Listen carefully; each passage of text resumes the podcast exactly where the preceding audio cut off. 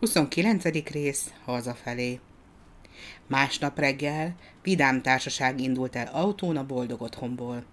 A sofőr mellett Pici ült, aminek megvolt az az előnye, hogy a sofőrnek nem kellett minduntalan a dudát használni, mert Pici lelkiismeretesen megugatott minden szembejövő gyalogjárót és járművet.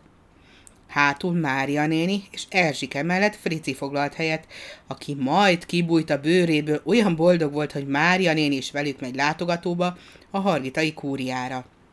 Útközben sokat beszélgettek az elmúlt napi záró ünnepéről. Frici csak azt sajnálta, hogy Mária néni nem látta az előadás műsoron kívüli számát, amelynek legtalálóbb címe talán az lehetne, Virágszál a tornateremben.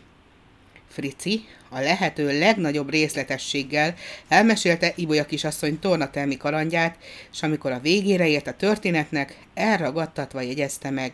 Ez a safrának olyan buta ember, amilyennel életemben eddig nem találkoztam. Azonban meg kell adni, hogy ezúttal nagyon okos dolgot cselekedett.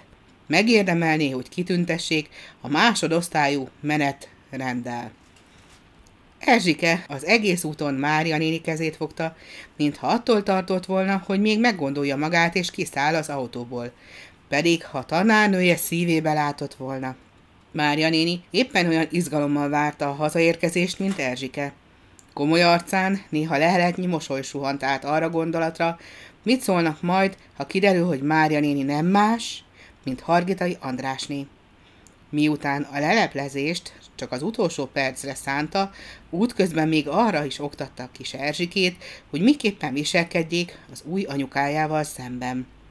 Oda mégy hozzá, mondta, és ha lehajol, akkor te is megöleled és megcsókolod.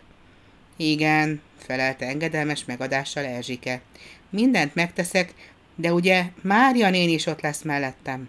Frici hallgatta Mária néni és a kis Erzsike beszélgetését, és bosszankodva gondolt arra, milyen kár, hogy ő csak hasbeszélő és légtornász. Bűvésznek kellene lennie, mert akkor az otthon lévő mostoha helyére egyszerűen Mária nénit varázsolná.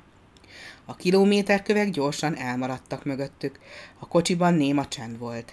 Mária néni elmerült gondolataiban, és azon tűnődött, mit is mondjon egynapos férjének, akit már hónapok óta nem látott.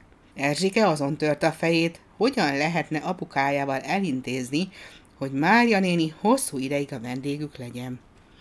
A sofőr alig tudta tűrtőztetni magát, hogy el ne árulja Mária nénit, de gazdája a lelkére kötötte, hogy a szeme se amikor meglátja. Fritz is elgondolkodva ült a helyén, az egész társaság hallgatagon nézte a tájat, de egyszerre csak Frici és a sofőr pillantása találkozott, és a következő pillanatban mindketten hangos nevetésben törtek ki. Pici is hangos ugatásra adott kifejezést jókedvének, amikor a nevetés lecsillapodott, Mária néni megkérdezte. Mind szórakoztak hát olyan jó ízűen? Frici válaszolni akart, de amint a sofőrre nézett, megint olyan nevetésroham vett rajta előtt, hogy nem jutott szóhoz. Folyton csak visszafelé mutogatott, de Mária néni és Erzsike hiába néztek hátra, nem láttak semmi mulatságosat. Végre Frici legyűrte a nevetést, és elmondta a jókedv okát. Annál a kilométerkőnél szállítottuk le tegnap a kocsiról Ibolya kisasszonyt, mondta, még mindig nevetve. Hát ez nem volt valami szép dolog, jegyezte meg csendesen Mária néni. Kicsi ez a büntetés azért, félt a sofőr, amit az Ibolya kisasszony eddig elkövetett. Nincs a Hargitai házban egyetlen ember, aki szeretné. Nincs senki, aki ellen el ne követett volna valami rosszat. Talán nem is olyan rossz, védte meg Mária néni. Csak elkeseredett. Jaj, de jóságos maga Mária, kisasszony sóhajtott fel Frici, hogy még azt a hervat Ibolyát is a védelmébe veszi. Ibolya kisasszony bezzeg nem válogatós az eszközeiben? Annak is ő volt azok, hogy Erzsikét majdnem elveszítettük. Hogyan? Úgy, tört ki Friciba az elkeseredett vallomás, hogy Ibolya kisasszony beszéltette le Erzsike fejét a gonosz mostohával. Mária szelíden felelte.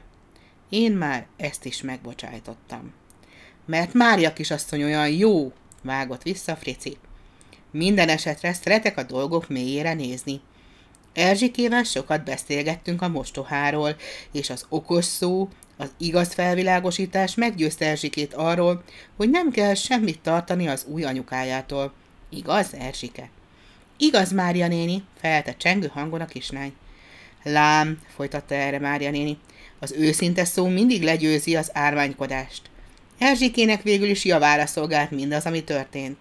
Menekülve jött el hazúról, annyira félt a mostohájától, most úgy tér haza, hogy alig várja a találkozást az új anyukájával. Ugye nagyon szereted majd Erzsike? Igen, szeretem majd, válaszolta Erzsike halkan. De Mária nénit sokkal, sokkal jobban.